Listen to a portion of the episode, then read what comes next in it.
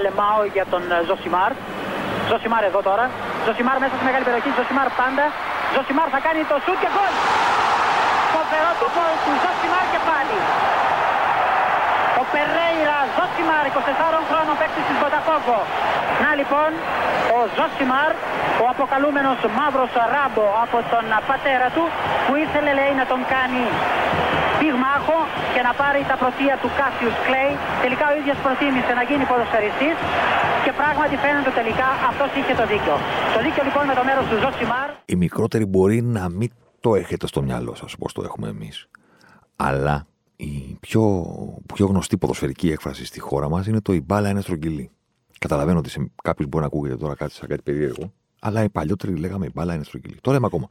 Το νόημα, ας πούμε, της φράσης είναι ότι ποτέ δεν ξέρεις. Είναι αυτό που λέω εγώ, είναι στη φύση του άθληματος. Μιλάνε μου εκεί, περπατάνε οι παράλυτοι. Μπάνε στρογγυλή.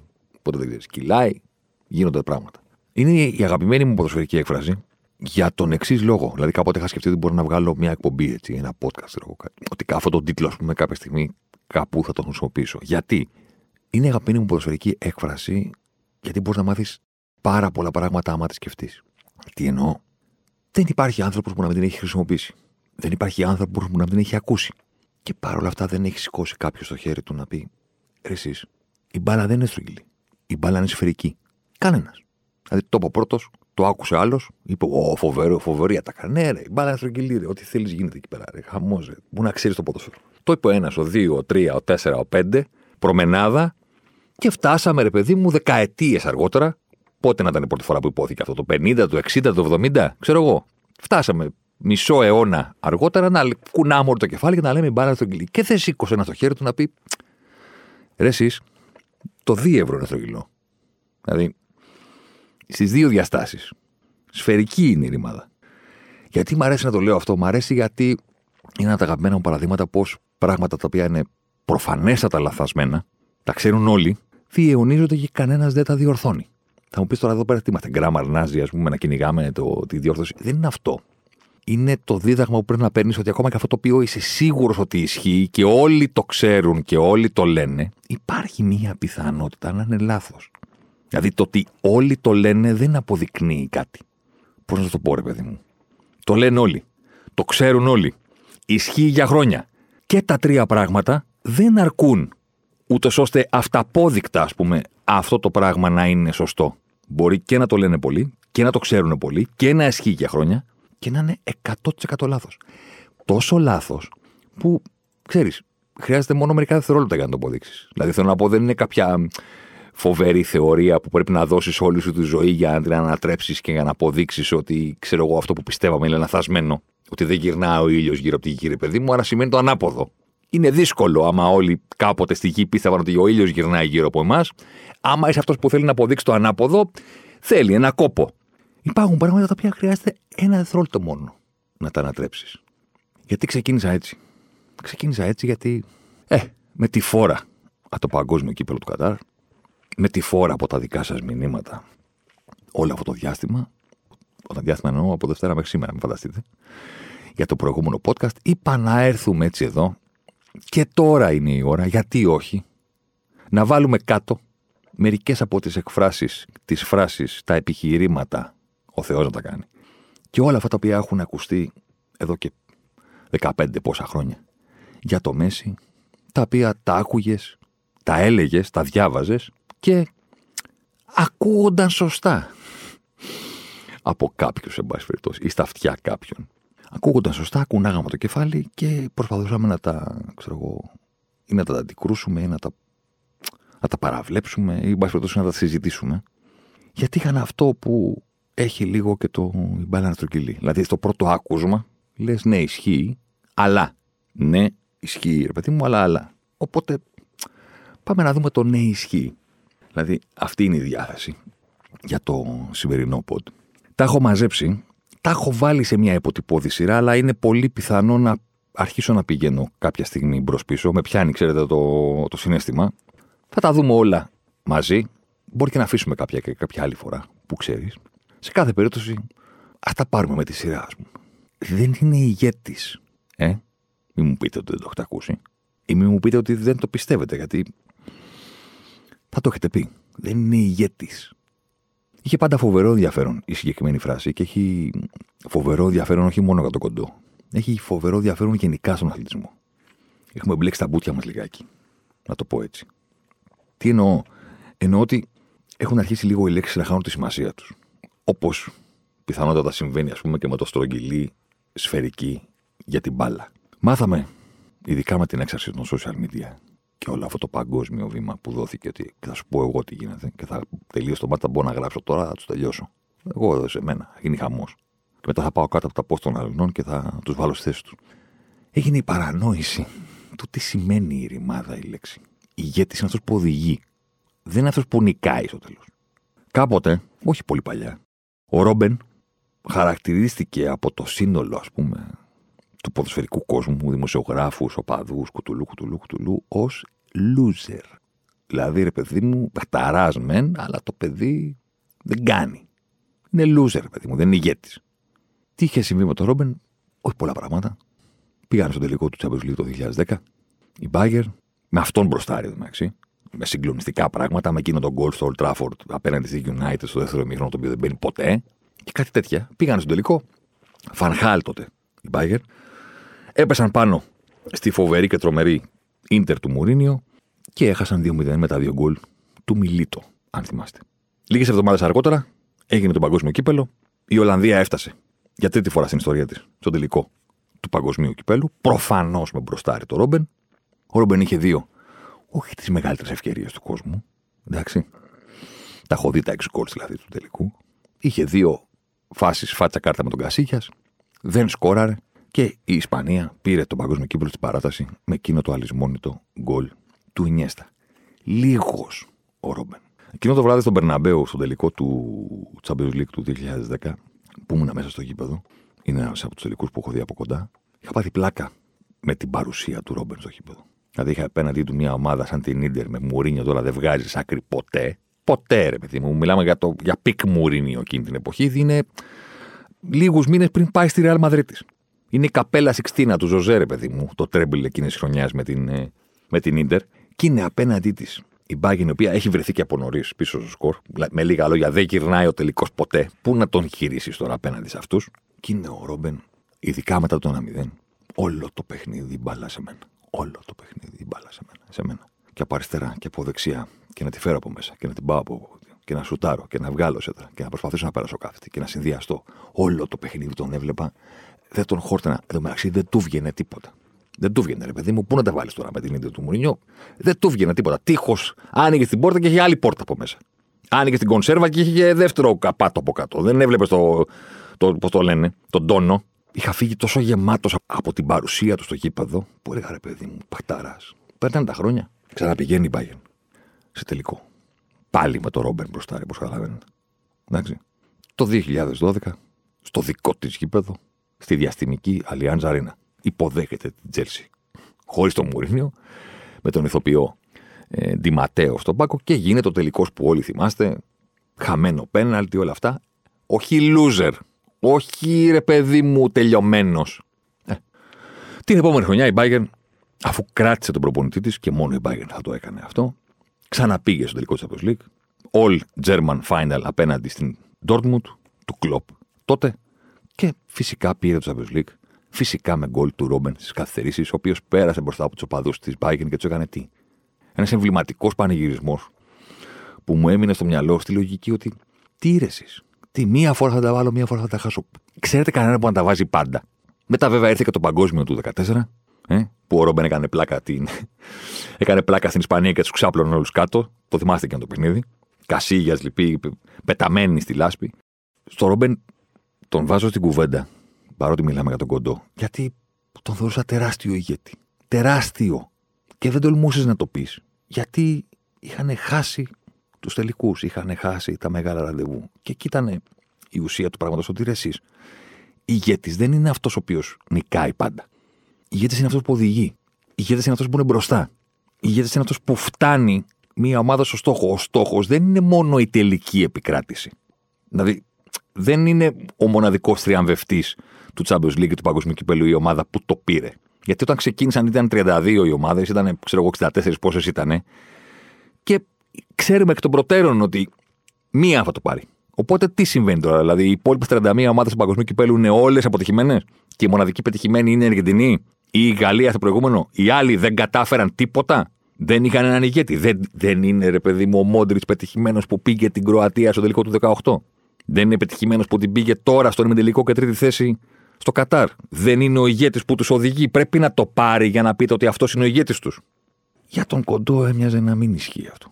Δηλαδή, έλεγε σε κάποιον, ξέρω εγώ, τους πήγε με την Αργεντινή ξέρω εγώ, σε τόσους τελικούς. Δεν, δεν μετράει.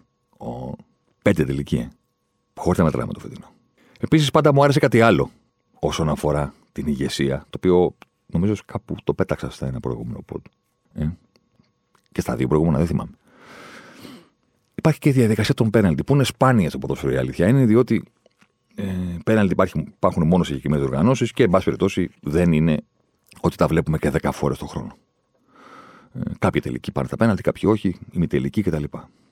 Ωραία. Είναι σπάνια η διαδικασία. Αλλά κάποια πράγματα τα λέει. Σήμερα που μιλάμε, σήμερα που μιλάμε, ο Μέση στην καριέρα του έχει συμμετάσχει σε διαδικασία πέναλτι 9 φορές. Πριν τον τελικό με την Γαλλία την Κυριακή, είχε συμμετάσχει 8 φορές και είχε 4 νίκες, 4 ήττες. Απόλυτη ισορροπία. Ήρθε ο τελικός να τον πάει στο 5 στα 4. Το θέμα μας δεν είναι το αποτέλεσμα της διαδικασίας, στο οποίο συμμετέχουν πάρα πολλοί ποδοσφαιριστές. Το θέμα μας είναι άλλο. Σε αυτές τις 9 φορές που ο Μέση με την ομάδα του έχει πάει στα πέναλτι, παρεμπιπτόντως ποτέ με την Παρσελώνα, είναι όλα με την Αργεντινή και ένα κύπελο με την Παρή, με την Νη. Nobody cares. Στη φάση των 16. Εντάξει, είναι όλα με την Αργεντινή. Σε αυτές τις 9 φορές. Πόσες φορές εκτέλεσε το πρώτο πέναλτι; Και τις 9.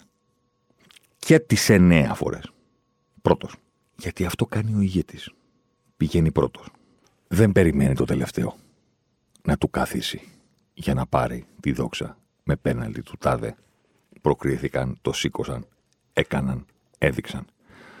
Και άμα τελικά χαθεί η διαδικασία, δεν φταίει αυτός γιατί είχε μείνει στο τέλος και φταίνει οι άλλοι που τα έχασαν νωρίτερα.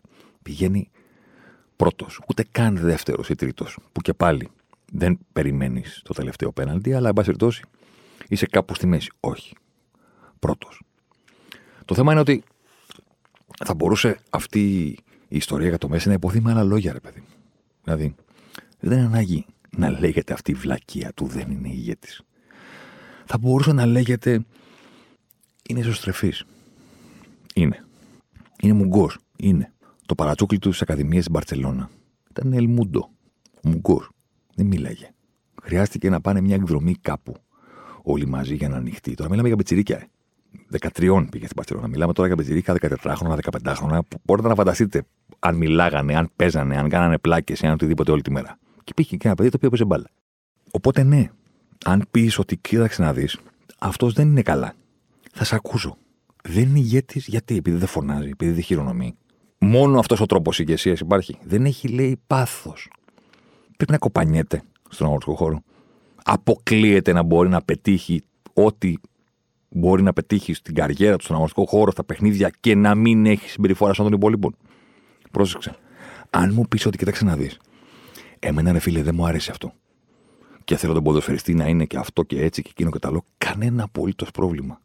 Με γεια σου, με χαρά σου, δεν εννοείται. Ούτε εμένα με πολύ μου αρέσει αυτό. Απλά το αποδέχτηκα γιατί το κατάλαβα από τα αρχή ότι αυτός είναι λίγο περίεργος. Έτσι είναι. Είναι άλλο πράγμα το δεν το προτιμώ, δεν μου αρέσει. Προτιμώ τον άλλον. Και είναι άλλο πράγμα. Α, το μου βλέπεις ρε. Εδώ χάνουν ρε και αυτός δεν μιλάει, δεν κάνει δεν είναι ηγέτης. Τι πρέπει να κάνει; Και γιατί αυτό που περιμένεις ότι θα κάνει ή αυτό που σου αρέσει ότι θα κάνει συνδέεται σε οποιοδήποτε επίπεδο με τις ικανότητες του στον αγωνιστικό χώρο. Δεν είναι vocal, ναι, εννοείται. Είναι ο ορισμός του, του, του εσωστρεφούς, του introvert. Του, του... Δεν είναι star, ρε παιδί μου. Πες το να τελειώνουμε. Δεν είναι star. Δεν είναι star. Το 11, όταν έβαλε το, το σουτ εκτός περιοχής που έκανε το 2-1 απέναντι στη United την δεύτερη φορά που η Μπαρσελόνα τη συνάντησε στη τελικό τη League στο Webley, πήγε στη σπινακή, έτρεξε με, και κούναγε τη φανέλα και πήγε και βάραγε τις κλώτσα για τις πινακίδες στο κόρνερ και θεωρήθηκε ξέσπασμα. Ναι, ναι, γιατί ήταν πάντα κάπως αλλιώς στον αγωνιστικό χώρο. Το παιδί αυτό.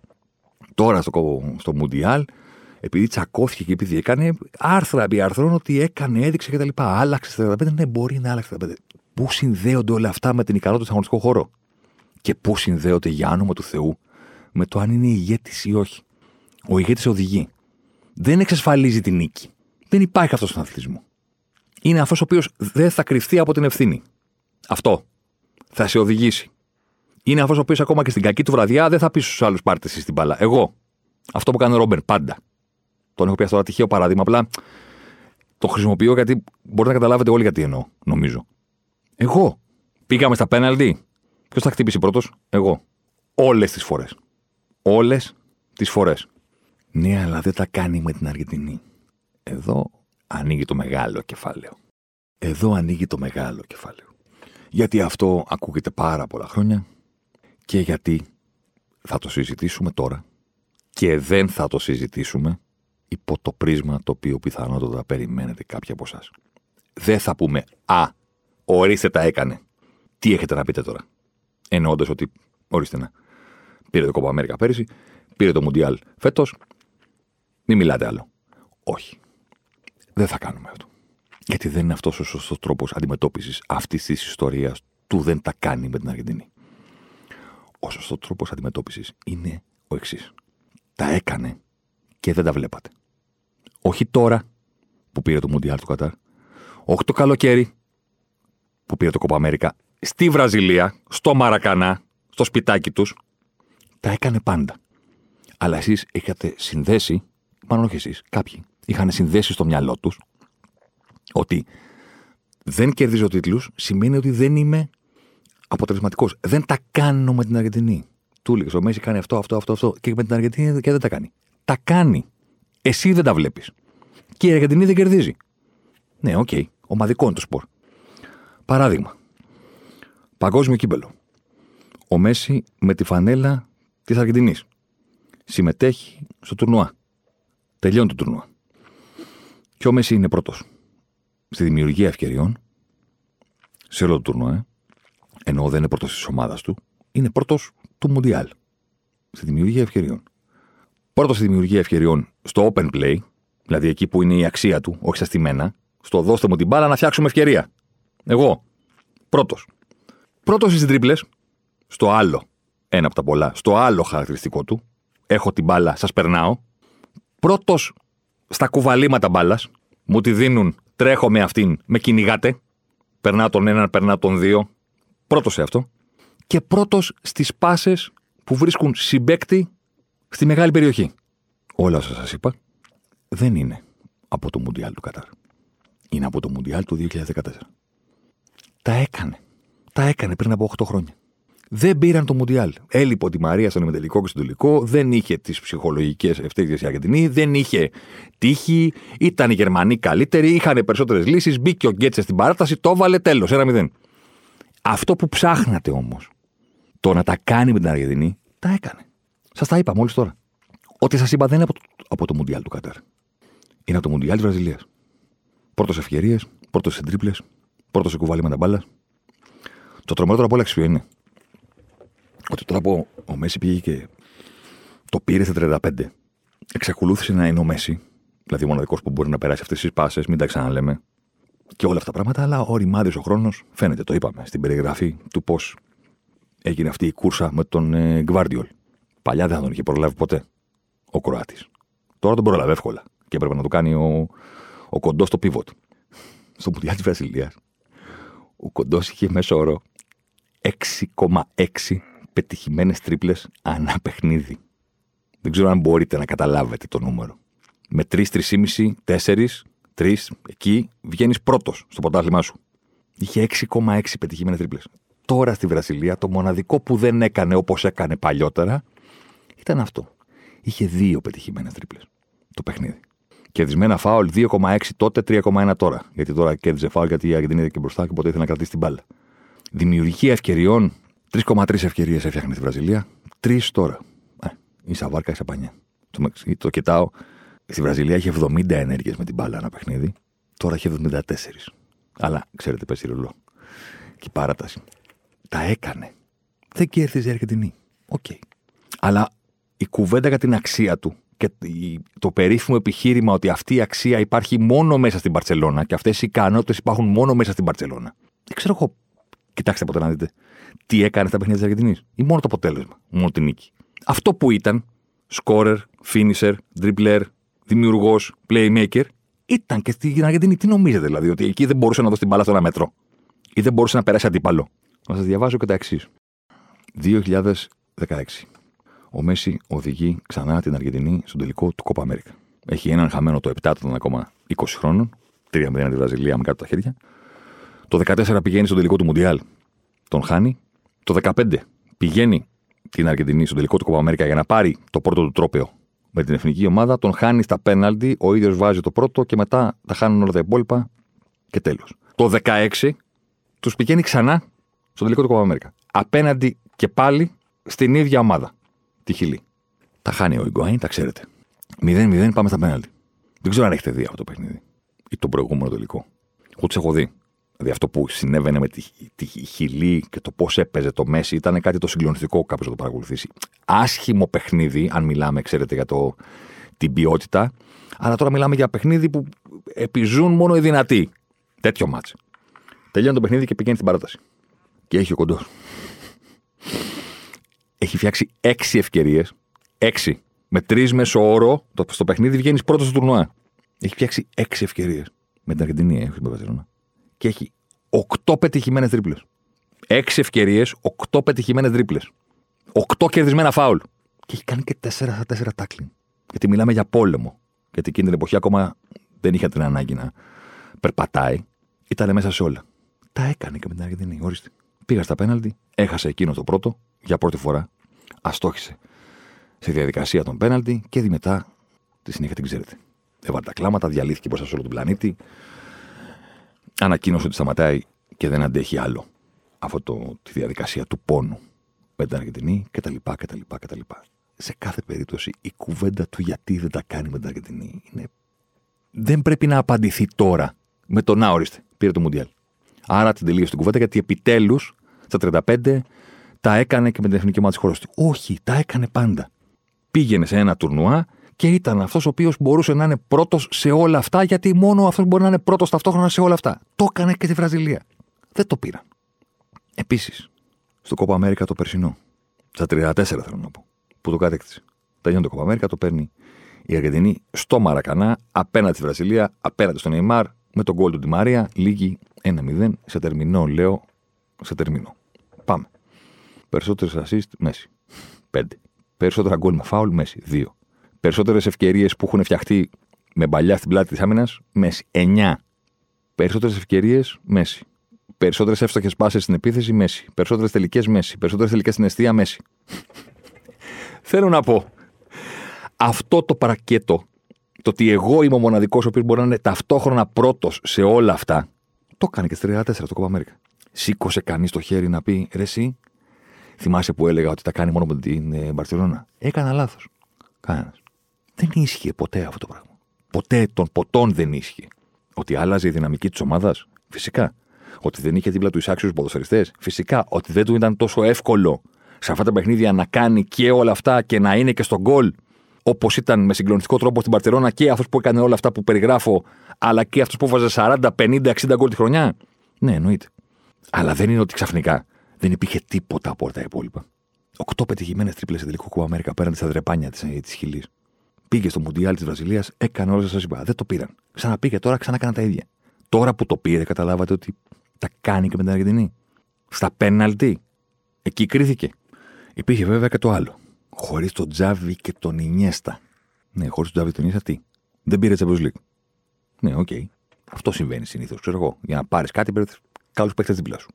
Όσον αφορά την αξία στον αγωνιστικό χώρο, πού συνδέεται αυτό; Δηλαδή, έφυγε ο Τσάβι και μετά έφυγε και ο Ινιέστα και ο Μέσι σταμάτησε να κάνει τι; Ποια ήταν η επιρροή στην ατομική του ικανότητα; Σταμάτησε να τριμπλάρει; Ο μέσος όρος του, του Μέση στις πετυχημένες τρίπλες ένα παιχνίδι, από το 9 που έχω τα στοιχεία μέχρι και τώρα, είναι 4,7. Παρένθεση, και στο Champions League ο ίδιος μέσος όρος είναι. Που υπάρχουν οι περίεργοι που λένε και στο Champions League νομίζουν ότι η ικανότητα μειώνεται. Ε, είχε, ξέρω εγώ, 4,6 πετυχημένες τρίπλε στο παιχνίδι τη χρονιά που σταμάτησε ο Τσάβη το 2015. Ο Ινιέστα σταμάτησε το 18. Ωραία. 4,6 είχε το 15. Πάμε. 3,9 μετά. 4. 5,6, 4,5, 5,7, 4,7. Τι αλλάζει; Στο Champions League το 15, όταν η Μπαρσελόνα πήρε το τελευταίο στο Champions League, Μέσι, Νεϊμάρ, Σουάρες κτλ., είχε 7,2 πετυχημένες τρίπλες ένα παιχνίδι. Δηλαδή, OK. Okay. Mind blowing. Επόμενη χρονιά, 4,9. 3,1, 4,3, 3,8, 7,8 το 19-20. 4,8 το 20-21. Πού υπάρχει η επιρροή στην ατομική ικανότητα; Ρε εσείς, το χωρίς τον Τζάβι και τον Ινιέστα σημαίνει ότι ναι, δεν είχε πλέον την ομάδα για να διεκδικήσει την Champions League. Δεν είχε την ομάδα να φτάσει μέχρι τέλους. Για να είμαστε πιο σωστοί. Γιατί υπάρχουν και κάποιοι που λησμονούν, ας πούμε, τι έγινε το 18-19. Με κάποιο τρόπο. Το 18-19 θυμάστε ότι πήγανε στον ημιτελικό απέναντι στη Λίβερπουλ. Θυμάστε τι σεζόν έχει κάνει τότε ο κοντός; Ναι, κέρδισαν 3-0 το πρώτο παιχνίδι, έβαλε εκείνου δύο γκολ και μετά πήγαν στον Άλφα και κατέρευσαν. Αν δείτε το παιχνίδι και εστιάσετε λίγο στο τι έγινε και το βράδυ, μπορείτε να καταλάβετε. Αν κατάφερε η Λίβερπουλ να τον περιορίσει στο πρώτο ή στο δεύτερο παιχνίδι ή σε κανένα τελικά από τα δύο.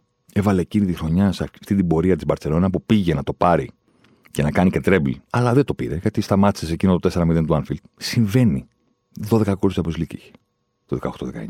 Και τελειώνει τη σεζόν, τα έχω μπροστά μου όλα, 51 γκολ, 46 χωρίς πέναλτι, 19 assist. Και του λες εσύ, χωρίς τον Τζάβι και τον Ινιέστα, ναι, τι. 51 γκολ, 19 assist. Το 19, στα 32.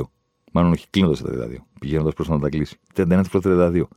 Αλλά πάμε και στα επόμενα. Το επόμενο είναι ότι δεν έφυγε από την Μπαρσελόνα. Δεν τα έκανε και σε άλλα πρωταθλήματα να αποδείξει. Κοίτα. Εδώ η αλήθεια είναι ότι μπορούμε να συζητήσουμε πολύ ωραία. Τι εννοώ; Εννοώ ότι το πρώτο πράγμα που σκεφτόμουν κάθε φορά που άκουγα το δεν έφυγε από την Μπαρσελόνα είναι το και. Θέλω να πω, ναι, OK, okay, δεν είναι το πιο συνηθισμένο. Το καταλαβαίνω αυτό. Αλλά ας πούμε το εξής. Έχετε ένα φίλο, είστε μάλλον δύο κολλητοί φίλοι, ξέρω εγώ, οι οποίοι έχετε φτάσει, ας πούμε, σε 35, ξέρω εγώ, 40. Μην πάτε στη δική μου την ηλικία, λίγο πιο κάτω. Ωραία. Έχετε μεγαλώσει μαζί, μαζί σχολείο, ξέρω εγώ, πανεπιστήμιο, whatever. Κάποια στιγμή κατασταλάζετε, ξέρω εγώ, και είστε και δύο παντρεμένοι. Αυτά. Ωραία, η ζωή σας είναι σεταρισμένη με έναν τρόπο, εντάξει. Κάθε καλοκαίρι λοιπόν έχετε τον ίδιο τσακωμό.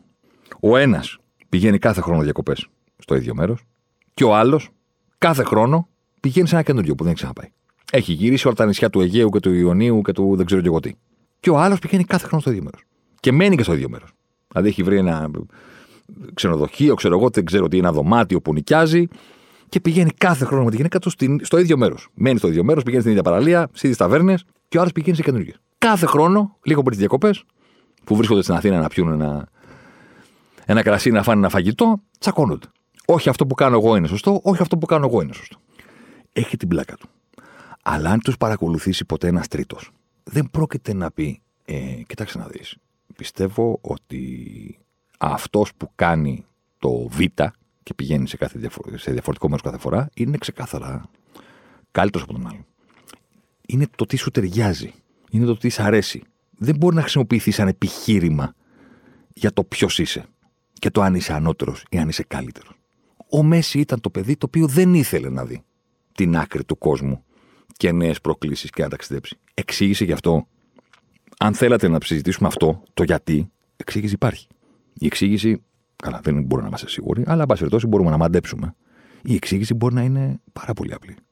Το ταξίδι που έκανε στα 13 του, στην αεροπλάνο, όταν έφυγε από την Αργεντινή να πάει στην Παρτελόν. Σύμφωνα με τις μαρτυρίες, έκλαιγε σε όλη την πτήση. Ώρες. Ώρες. Ολόκληρες. Μπορείτε να θυμηθείτε πώ ήσταν 13 χρόνων.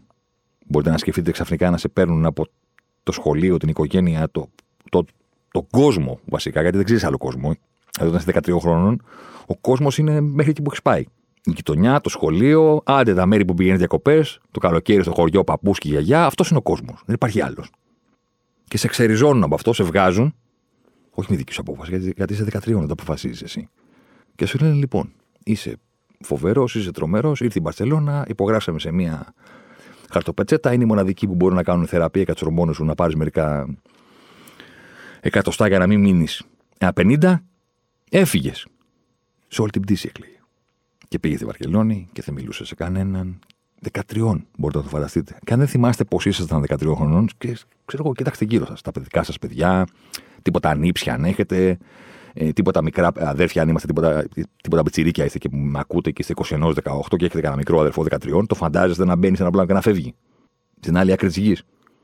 Αν δεν θυμάστε πώς ήσασταν στα 13, κοιτάξτε γύρω σας. Και φανταστείτε αυτόν που κάθεται εκεί και τρώει το φαγητό για να φάει και το παγωτό του μετά. Και φανταστείτε το να μπαίνει σε ένα πλάνο και να φεύγει. Μόνος του. Πότε θα έρθουν οι γονείς σου αργότερα. Δεν έχω μιλήσει με το Μέση, αλλά νομίζω ότι είναι εύκολο να καταλάβει κανένας ότι όλο αυτό το τραύμα των 13 χρόνων, που δεν είμαστε όλοι άνθρωποι ίδιοι, σε αυτόν ήταν τραυματική εμπειρία. Τον έκανε να πει: Ωραία. Και του λέγανε: Ωραία, δεν φεύγεις. Μα είχε ήδη φύγει. Αυτό δεν καταλάβαιναν κάποιοι. Που του λέγανε: Η Μπαρσελόνα το σπίτι σου γιατί πήγαινε αλλού. Μα είναι το σπίτι που έφτιαξε. Είχε ήδη αφήσει το δικό του στα 13. Που στα 13 δεν είσαι πολύ έτοιμος στο κεφάλι σου. Ότι αυτό είναι στη ζωή. Επόμενη ομάδα και επόμενη ομάδα. Είσαι ακόμα τίποτα, παιδάκι. Δεν ήθελε να φύγει. Είναι πολύ εύκολο να καταλάβει κανένα γιατί. Δεν ήθελε να το ξαναζήσει αυτό. Όλο, όλο αυτό το συνέστημα του αποχωρισμού και του ό,τι ήταν στο κεφάλι του δεν ήθελε να το ξαναζήσει. Εδώ είμαστε, εδώ που ξέρω, δεν το ξαναζώ αυτό. Να τα αφήσω όλα πίσω και να πάω κάπου που δεν ξέρω τίποτα. Καλό, κακό, σας αρέσει, δεν σας αρέσει, κανένα πρόβλημα. Μπορείτε να πείτε ότι εμένα δεν μ' αρέσει, κανένα θέμα. Αλλά αυτός ήταν. Το πρόβλημα δεν είναι στο εμένα δεν μ' αρέσει. Καμία αντίρρηση. Το πρόβλημα είναι όταν συνδέεται η απόφαση του Μέση να μείνει 20 χρόνια στην Παρσελώνα, από τα 13 μέχρι τα 33, συνδέεται με το πού έδειξε και τι απέδειξε. Τι εννοώ; Το πρώτο. Το πρώτο είναι ότι, ρε εσείς, από πού και ως πού είναι κέρδος για κάποιον να μένει τόσο πολύ καιρό κάπου; Που λέγαν όλοι έμεινε σε προστατευμένο περιβάλλον και δεν πήγε αλλού να δοκιμαστεί. Ωραία. Πολύ ωραία. Αυτός που μένει στην ίδια ομάδα, σε ένα διάστημα το οποίο σε ποδοσφαιρικό χρόνο είναι αιώνας. Αιώνας. Κερδίζει από αυτό. Δηλαδή το λέτε ότι έμεινε. Το σκέφτεστε λίγο παραπάνω. Γιατί, Γιατί το ποδόσφαιρο κάνει κύκλους. Οι ομάδες κάνουν κύκλους. Ο Μέση ήταν στην αρχή αυτό που έγινε η Μπαρσελόνα που έγινε κάτι που δεν ήταν ποτέ στην ιστορία της. Ποτέ. Dominant. Κυριαρχική. Ο πύχης, ο απόλυτος πύχης. Ήταν εκεί.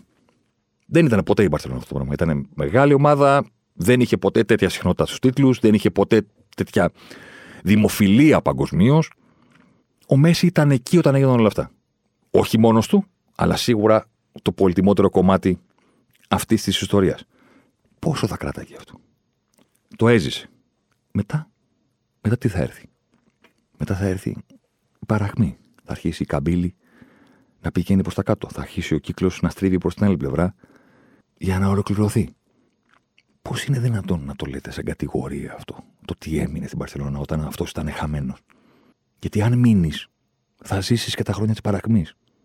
Ράικαρτ, πρώτο προπονητή, και μετά Γκουαρδιόλα. Και μετά Βιλανόβα, Μαρτίνο, Λουί Ενρίκε, Βαλβέρδε, Κίκε Σετιέν, Κούμαν. Αν μείνεις, θα γυρίζεις πίσω να κοιτάξεις και δεν θα είναι ο Πουγιόλ στο κέντρο της άμυνας. Θα είναι ο Λεγκλέ. Θα κοιτάς δεξιά και δεν θα παίζει ο Ντάνι Άλβες. Θα παίζει ο Σέρχι Ρομπέρτο. Θα κοιτάς στο κέντρο και δεν θα παίζει ο Τσάβι και ο Ινιέστα. Θα παίζει ο Άντρε Γκόμες, εγώ πώς το λέγανε αυτόν, και ο Παουλίνιο. Αυτό θα συμβεί αν μείνεις θα χειροτερεύουν όλα γύρω σου γιατί έτσι συμβαίνει στη ζωή. Πόσο μάλλον όταν διοικείσαι με τον άθλιο τρόπο που διοικήθηκε η Μπαρσελόνα. Αυτό θα συμβεί. Πώς είναι δυνατόν να πιστεύετε ότι κερδίζει κάποιος μένοντας εκεί; Χάνει. Δηλαδή κέρδισε ο Τότι που έμεινε τόσα χρόνια στη Ρώμα. Δεν θα έχει κερδίσει περισσότερα στην καριέρα του αν είχε κάποια στιγμή φύγει. Κέρδισε ο Τζέραρντ. Αυτοί οι λίγοι που έμειναν όσο έμειναν. Πώς ήταν τόσο τυχεροί ώστε να τους βγει και αυτό το πράγμα στο απόλυτο καλό; Να πούμε ότι τους παίχτες της United, μία ήταν η United και ένας ήταν ο Ferguson. Τέλος. Αυτή είναι η εξαίρεση. Δηλαδή, δεν ξέρω με πόσα παραδείγματα να σας το δώσω να το καταλάβετε. Δηλαδή, αγοράζουν δύο τύποι ε, ταυτόχρονα. Αυτοί οι φίλοι που λέγαμε προηγουμένως, μπράβο, κάνανε λεφτά λοιπόν και πηγαίνουν και αγοράζουν σπίτια στη... στην Αθήνα εδώ να μείνουν. Απλώς πλέον είναι ιδιοκτήτες, δεν είναι στο νίκη. Και αγοράζουν δύο σπίτια ο καθένας. Δύο φοβερά διαμερίσματα. Απέναντι, απέναντι. Ρετυρέ. Μετά από πέντε χρόνια, λέει ο άλλος, λοιπόν, το πουλάω, αγοράζω άλλο. Ο άλλος λέει, Εγώ θα μείνω. Ωραία, μείνε. Το πουλάω, αγοράζω άλλο. Το πουλάω, αγοράζω άλλο. Δηλαδή, μετά από 20 χρόνια, ποιος μένει σε ενδεόσμητο; Αυτός που συνέχεια αγοράζει κάτι καινούριο. Ποιος είναι αναγκασμένος να αντιμετωπίσει τώρα τις φθορές του χρόνου στο σπίτι που αγόρασε; Αυτός που έμεινε στο ίδιο. Δεν κερδίζεις άμα μένεις στην ίδια ομάδα. Χαμένος βγαίνεις. Πώς γύρισε αυτό το επιχείρημα τόσα χρόνια ενάντια του Μέσι. Δεν πήγε, λέει, αλλού. Οκ, δεν πήγε αλλού για τους δικούς του λόγους. Αλλά πώς το έκανε καλό αυτό; Σε ποιο επίπεδο το έκανε καλό; Που έμεινε να τρώει τα 8 από την Bayern. Πού το έκανε καλό; Που έμεινε να παλεύει μόνος του, να παίρνει πρωταθλήματα και επειδή δεν το αναγνώριζε κανένας, έπρεπε να παίρνει και το Champions League. Πού του έκανε καλό; Το γεγονός ότι δεν έφυγε. Δεν πήγε στην Premier League να δοκιμαστεί. Έπαιξε απέναντι στην κορυφαία ομάδα της Premier League, μία από τις δύο-τρει κορυφαίες όλων των εποχών, σε δύο τελικούς. Σκόρα και στους δύο. Στον έναν από τους δύο τελικούς, στο Webley, έκανε 10 πετυχημένες τρίπλες. 10. Έπαιξε. 36 παιχνίδια απέναντι στις ομάδες του top 6 του Αγγλικού. Δεν είναι πολλά, αλλά είναι 36. Αφήστε μόνο τους δύο τελικούς με τη United, το 9 και το 11. 36 παιχνίδια. Παρά δύο είναι ένα ολόκληρο ποτάσμα Premier League. 38 αγωνιστικές έχει το πρωτάθλημα τη Premier League, 36 παιχνίδια έχει παίξει ο κοντός απέναντι στι ομάδες του top 6. Έβαλε 27 γκολ και έδωσε 6 assist. Ξέρω εγώ. Δεν αρκεί. Έχετε την πεποίθηση ότι θα πήγαινε στην Premier League που έχουν πετύχει όλοι οι Ισπανοί που έφυγαν από τον Ντόρες και το Βίγια μέχρι το, το, το, το Σίλβα, το Φάμπρεγκας. Γέμισε η Premier League με Ισπανούς και δεν θα πετύχαινε εκεί ο Μέση. Όταν ένα πετυχαίνει, δεν με ενδιαφέρει το να πάρει το πρωτάθλημα. Ενώ να κάνει αυτά που τον έκαναν το Μέση. Τι σημαίνει δεν πήγε στην Premier League; Τι σημαίνει δεν έφυγε; Δεν έφυγε για τους λόγους του. Και όταν τελικά αποφάσισε να φύγει, δεν μπορούσε. Και όταν τελικά αποφάσισε να μείνει, δεν γινόταν να μείνει.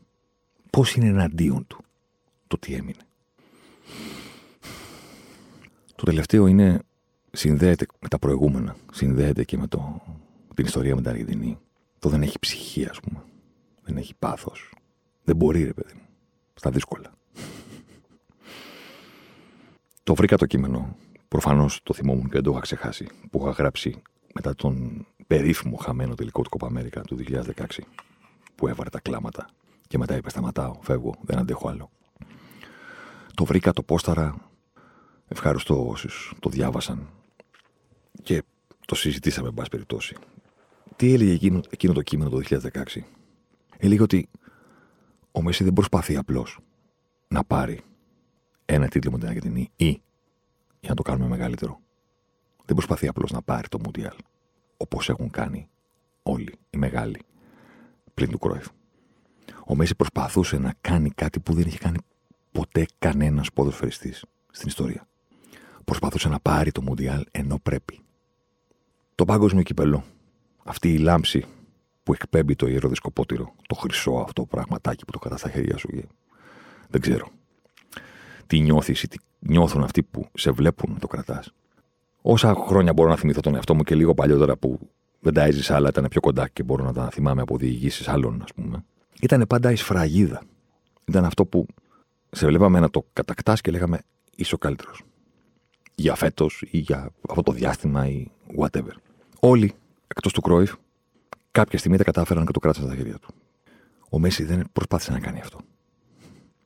Ο Μέση είναι ο μοναδικός, μοναδικός, μοναδικός σε όλο αυτό το διάστημα που πρώτα έπεισε τον πλανήτη ότι είναι ο καλύτερος στον κόσμο χωρίς το Μουντιάλ και μετά του είπαν «Α, είσαι ο καλύτερος». Ωραία. Πάρε το παγκόσμιο κύπελο. Πρέπει να το πάρεις. Κανένας δεν το έχει πέρασει αυτό. Ο Πελέ το πήρε το 58. Ήταν 18 χρόνων. Δεν το ξέρει κανένας. Δεν είπε κανένας Παναγία μου, ο Πελέ, είσαι ο καλύτερος, oh my god ε, πάρε το παγκόσμιο κύπελο. Ο Γκαρίντσα ήταν ο Σταρ της Βραζιλίας. Βγήκε και ο Πελέ Wonder Kid. Τους τρέλανε όλους με αυτά που έκανε στη Σουηδία και είπανε Παναγία μου, έχουμε το νέο βασιλιά του ποδοσφαίρου. Το είχε πάρει ήδη. Ο Διέγκο το 86. Προφανώς και τον ήξερε όλος ο πλανήτης. Αλλά δεν είχε πετύχει πράγματα με τις ομάδες ώστε να πούμε Α, τα κάνεις όλα αυτά, για να σε δούμε, για πάρε το Μουντιάλ με την Εκείνο το διάστημα, αμέσως μόλις είχε τελειώσει λίγο ο Κρόιφ είχε αποσυρθεί φυσικά ο Πελέ από το 80 κάτι μέχρι το 86. Ο Μαραντόνα προφανώς ήταν διάσημος και είχε κάνει δύο φορές την πιο ακριβή μεταγραφή στον κόσμο. Αλλά δεν ήταν κάποιος ο οποίος τον είχε χορτάσει ο πλανήτης μέσω των τίτλων που είχε κατακτήσει ως τον κορυφαίο. Ο Πλατινί ήταν πιο γνωστός, πιο διάσημος. Είχε πάει δύο φορές ημιτελικό. Είχε πάει μάλλον ψέματα στον ημιτελικό το 82, είχε πάρει το γύρο το 84 και πήγαινε στο Μουντιάλ το 86 για άλλη μία φορά. Δεν κατάφερε βέβαια, ούτε Πλατινί. Ο Μαραντόνα το πήρε και το πήρε με έναν τρόπο που δεν έχει προηγούμενο, ούτε επόμενο. Εκείνο το καλοκαίρι στο Μεξικό και είπαμε όλοι, Α, αδερφέ, με αυτά που σε είδαμε να κάνεις στο Μουντιάλ, είσαι ο καλύτερος στον κόσμο. Τελεία. Τον είδαμε να το κάνει στον παγκόσμιο κύπελο και μετά είπαμε ότι είναι ο καλύτερος. Όταν πήγε ω ο καλύτερος στον κόσμο στο επόμενο Μουντιάλ το 90, δεν τα κατάφερε. Και εντάξει, δεν το λέω σαν ψεγάδι, προφανώς. Το φαινόμενο, το φαινόμενο, το σοκ που ήταν ο Βραζιλιάνος Ρονάλντο, σοκ, τον έβλεπες να αγωνίζεται και έλεγες Δεν είναι δυνατόν, είναι παράνομο αυτό που συμβαίνει στον αγωνιστικό χώρο. Λυπηθείτε τους αμυντικούς, λυπηθείτε τους αντιπάλους, έχουν παιδιά και μανάδες.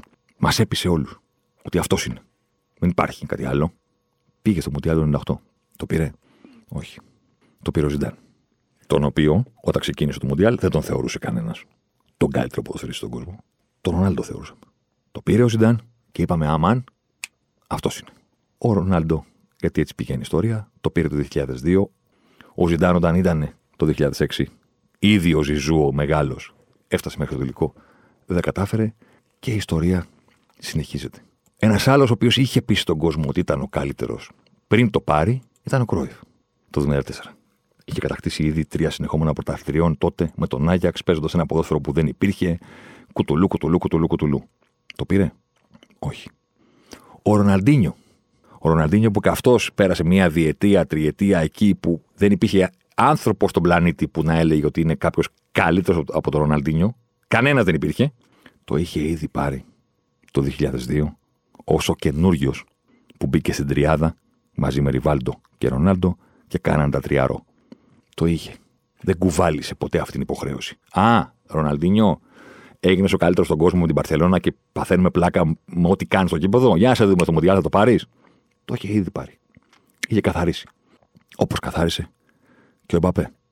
Το 18 το πήρε, τελειώσαμε. Τώρα ψάχνουμε τα επόμενα. Και τρελαίνουμε τον κόσμο αυτά που κάνουμε, ακόμα, ακόμα και όταν είμαστε ετοιμένοι. Το πρέπει του Μέση δεν το κουβάλισε ποτέ κανένας. Κανένας δεν κατάφερε να πείσει ότι είναι σίγουρα ο καλύτερος στον κόσμο χωρίς τον παγκόσμιο κύπελο. Και ο Κότο το κατάφερε. Όχι με μία, με δύο, με τρεις σεζόν, με όλες τις σεζόν. Σε κείμενο το κείμενο έγραφα ότι είχε βγει ο Βαλντάνο και είχε πει ότι ο Μέση δεν παίζει τελικούς με την Αργεντινή για να τους κερδίσει. Παίζει τελικούς για να συγχωρεθεί. Το έβλεπε στο βάρος που κουβαλούσε ο ίδιος, που κουβαλούσε όλη η ομάδα. Αυτό που, αυτό που μας διέφυγε από την προσοχή τόσα χρόνια και δεν συζητάγαμε ενώ συζητάγαμε τόσα πολλά για το κοντό, είναι το ότι την υποχρέωση εισαγωγικά να πετύχεις με την εθνική σου ομάδα την έχουν όλοι στα. Δηλαδή, ουαλό να είσαι και να σε λένε Γκίξ. Προφανώς η Ουαλία δεν μπορεί να σου πει κύριε Γκίξ, πάρε το Μουντιάλ, αλλά θα σου πει να σου πω κάτι. Έχουμε να πάμε στο Μουντιάλ τόσα χρόνια. Σε παρακαλώ. Να πάμε μέχρι εκεί. Δεν το κατάφερε ο Γκίξ, το κατάφερε ο Μπέιλ. Τους πήγε στο Euro, τους έφτασε μέχρι με τελικό, τους πήγε και στο Μουντιάλ τώρα που δεν κουνιόταν, που σερνόταν. Θέλω να πω ότι κάθε χώρα με το που βλέπει κάποιον δικό της να ξεχωρίζει κάποια στιγμή, σου λέει Α, ωραία. Τώρα που έχουμε αυτόν, κάτι πρέπει να πετύχουμε σαν εθνική ομάδα. Τώρα, ανάλογα με το μέγεθος που είναι η εθνική σου ομάδα, μπαίνει και ο πύχης των απαιτήσεων. Για κάποιες χώρες είναι το να πάμε στο Μουντιάλ, λέγε με Αίγυπτο.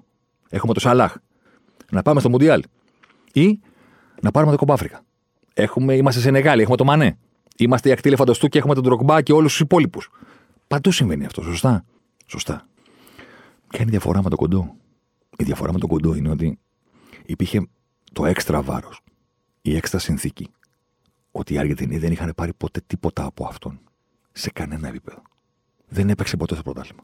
Δεν έπαιξε ποτέ στην Μπόκα, στη Ρίβερ, στην Ιντεπεκέντε, στη Νιούζελ Boys. Δεν συμμετείχε σε κανένα ντέρμπι, σε κανένα Λιμπερταδόρε. Δεν είναι μόνο ότι αμάν έχουμε τον διάδοχο του Μαραντόνα, οπότε τώρα θα πετύχουμε με αυτόν που είναι ο καλύτερος παίκτης του κόσμου. Είναι ότι τον έβλεπα να τα κάνει όλα αυτά με την Παρσελόνα. Και δικό τους, όχι μόνο με την εθνική, δικό τους έσως το πρωτάθλημα. Δεν είχαν τίποτα από εκείνον. Όταν το 16 λοιπόν ο Μέσι διαλύθηκε μπροστά στις κάμερες και μετά είπε: Σταματάω, δεν αντέχω άλλο. Δεν αντέχω άλλο αυτόν τον πόνο. Που ξεσηκώθηκε όλο αυτό το κύμα ότι να ορίστε, το παιδί δεν κάνει, είναι loser, δεν αντέχει, οτιδήποτε κτλ. Αυτό που έλεγα τότε και λέω και τώρα είναι ότι τον κρίνετε και καλά κάνετε, γιατί στο φινάλε, OK, okay, δικαίωμά σας, αλλά κανένας δεν έχει βρεθεί στη θέση του. Κανένας. ώστε να του πείτε γιατί δεν κάνεις αυτό που κάνανε οι υπόλοιποι. Κανένας δεν κουβάλει αυτό το πρέπει. Κανένας δεν έχει αυτή την απέτηση από ένα ολόκληρο έθνος, το οποίο ήταν διχασμένο όλα αυτά τα χρόνια και αυτό δεν πρέπει ποτέ να το ξεχνάμε. Υπήρχαν οι Αργεντινοί που έλεγαν ότι εμείς φταίμε που δεν έχουμε καταφέρει να πετύχουμε κάτι ενώ έχουμε τον καλύτερο παίκτη στον κόσμο και υπήρχαν και οι άλλοι που έλεγαν αυτό φταίει. Γιατί δεν κάνει αυτά που έκανε ο Μαραντόνα. Γιατί δεν μας οδηγεί. Γιατί είναι πιο πολύ Καταλανός παρά Αργεντινός. Γιατί δεν έχει ζήσει εδώ πέρα και τον κάνανε οι άλλοι Ισπανό και δεν μπορούμε να πετύχουμε και δεν θέλει να πετύχει και δεν έχει το ίδιο πάθος. Και, και, και τι νομίζετε ότι όλοι λέγανε Πάμε Διεγκό. Πάμε Λεό. Δεν το έλεγαν. Σε κάθε αποτυχία, σε κάθε αποτυχία υπήρχαν αυτοί που λέγανε Δεν πειράζει και υπήρχαν αυτοί που λέγανε Δεν κάνεις. Δεν είσαι Μαραντόνα. Δεν μας οδηγείς. Δεν, δεν, δεν, δεν, τίποτα από όλα αυτά. Τελικά δεν σταμάτησε τότε. Τελικά συνέχισε. Και κάθε χρόνο, κάθε φορά που ακούω κάποιον να λέει δεν έχει ψυχή, λέει, ρε φίλε, τι ψυχή πρέπει να έχεις για να συνεχίζεις; Μπάσκε μετά από τόσο πόνο και πέντε χαμένους τελικούς. Τους δύο στα πέναλτι. Τον έναν στην παράταση. Τι ψυχή πρέπει να έχει να συνεχίζεις όταν κάπου μέσα σου έχεις αποδεχθεί ότι ρε γαμό το ξέρεις τι. Τις είχαμε τις ευκαιρίες και πέρασαν. Δεν πρόκειται να γίνει.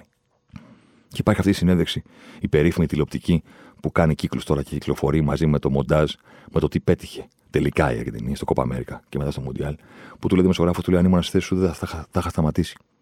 Θα έμενα στην Παρσελώνα και θα έλεγα εντάξει, δεν έγινε. Και λέει: Όχι. Κάποια στιγμή σταμάτησα, αλλά ήθελα να επιστρέψω. Δεν θέλω όταν τελειώσω να μου πούνε ότι είχα κάποιες ευκαιρίες και δεν τις δοκίμασα όλες. Είσαι εδώ, σηκώνεσαι, δίνεις το παρόν και προσπαθείς ξανά. Μία, δύο, τρεις. Και το βλέπει κάποιο απ' έξω αυτό και λέει δεν έχει ψυχή. Αλήθεια τώρα. Τι δύναμη πρέπει να έχεις να μένεις στην Παρσελόνα ενώ όλα γύρω σου κάθε χρόνο γίνονται χειρότερα με χειρότερα. Τι δύναμη πρέπει να έχεις για να παλεύεις με την Αργεντινή ενώ κάπου έχει δημιουργηθεί η αίσθηση ότι δεν θα τα καταφέρεις. Και το κοιτάς εσύ αυτό απ' έξω και το βλέπεις και λες, δεν έχει τη δύναμη.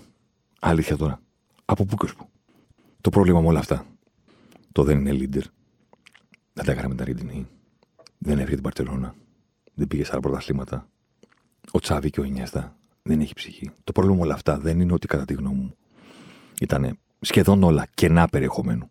Και το μόνο που χρειάζονταν ήταν να συζητήσεις λίγο για να καταλάβεις ότι δεν σημαίνουν κάτι και δεν ισχύουν κιόλας. Αλλά δεν ήταν το πρόβλημα ήταν κενά περιεχομένου. Το πρόβλημα είναι ότι όλα αυτά φτιάχτηκαν, υιοθετήθηκαν και συζητήθηκαν από ανθρώπους που δεν ήθελαν να κάνουν τη βασική συζήτηση. Η βασική συζήτηση ήταν πόσο καλός είναι ο Μέση στο ποδόσφαιρο. Ποδοσφαιριστής του ποδοσφαίρου που λέει και ο Καβαλιέρατο. Πόσο καλός είναι την παραθαπόδια. Τι κάνει στον αγωνιστικό χώρο. Οπότε φτιάχτηκαν αυτά τα οποία τα πέταγαν άνθρωποι κατευθείαν. Δηλαδή, ναι, βέβαια, κανείς δεν αμφισβητεί την αγωνιστική του κανότητα, αλλά και πήγαιναμε στο επόμενο. Και το επόμενο το συζητάγαμε για πέντε λεπτά. Φίλε, παίρνα πρώτα μισή ώρα και όχι τέσσερις λέξεις να συζητάς τι κάνει ο Μέσης στον αγωνιστικό χώρο και μετά βάλε και το επόμενο. Τι συνέβαινε, ναι, κανένας δεν έχει αμφιβολία, αλλά ναι, με πέντε λέξεις το ξεπετάς το τι κάνει στον αγωνιστικό χώρο. Πέρνα πρώτα μισή ώρα, 15 λεπτά, 5 λεπτά να συζητάς τι κάνεις στον αγωνιστικό χώρο. Και μετά πες, OK, okay, και υπάρχει και το ζήτημα το γεγονός ότι κάνει πρώτα το υπόλοιπο. Δύο προτάσεις στο κείμενο ότι είναι φοβερός ποδοσφαιριστής και μετά πέντε παράγραφοι από κάτω για το ότι ε, ξέρω εγώ δεν είναι leader. Ε, πέντε παράγραφοι για το ότι δεν έχει φύγει την Μπαρσελόνα. Πέντε παράγραφοι ότι δεν έχει πάει σε άλλα πρωταθλήματα. Και το βασικό του ποιος είναι στον αγωνιστικό χώρο το ξεπετάμε με δύο προτάσεις. Δεν είναι έτσι. Ο μεγαλύτερος όγκος της συζήτησης έπρεπε και πρέπει πάντα να είναι το αγωνιστικό. Και μετά έχω το κατά τα υπόλοιπα. Αφού καλύψουμε το αγωνιστικό, μετά μπορούμε να κάνουμε ένα ολόκληρο πότε θα το κάνουμε κάποια στιγμή για το περίφημο, το τελευταίο που τα άφησα απ' έξω. Δεν είναι λέει αθλητής. Αυτό θα το δούμε κάποια άλλη στιγμή. Ραντεβού, μάλλον όχι την επόμενη εβδομάδα, θα μου επιτρέπετε να ξεκουραστώ λίγο. Εντάξει. Μάλλον με το 2023. Ήσυχα, με ηρεμία στις γιορτές, να προσέχετε και θα τα πούμε με το νέο έτος, μάλλον κατά τα γραφάς. Να είστε καλά.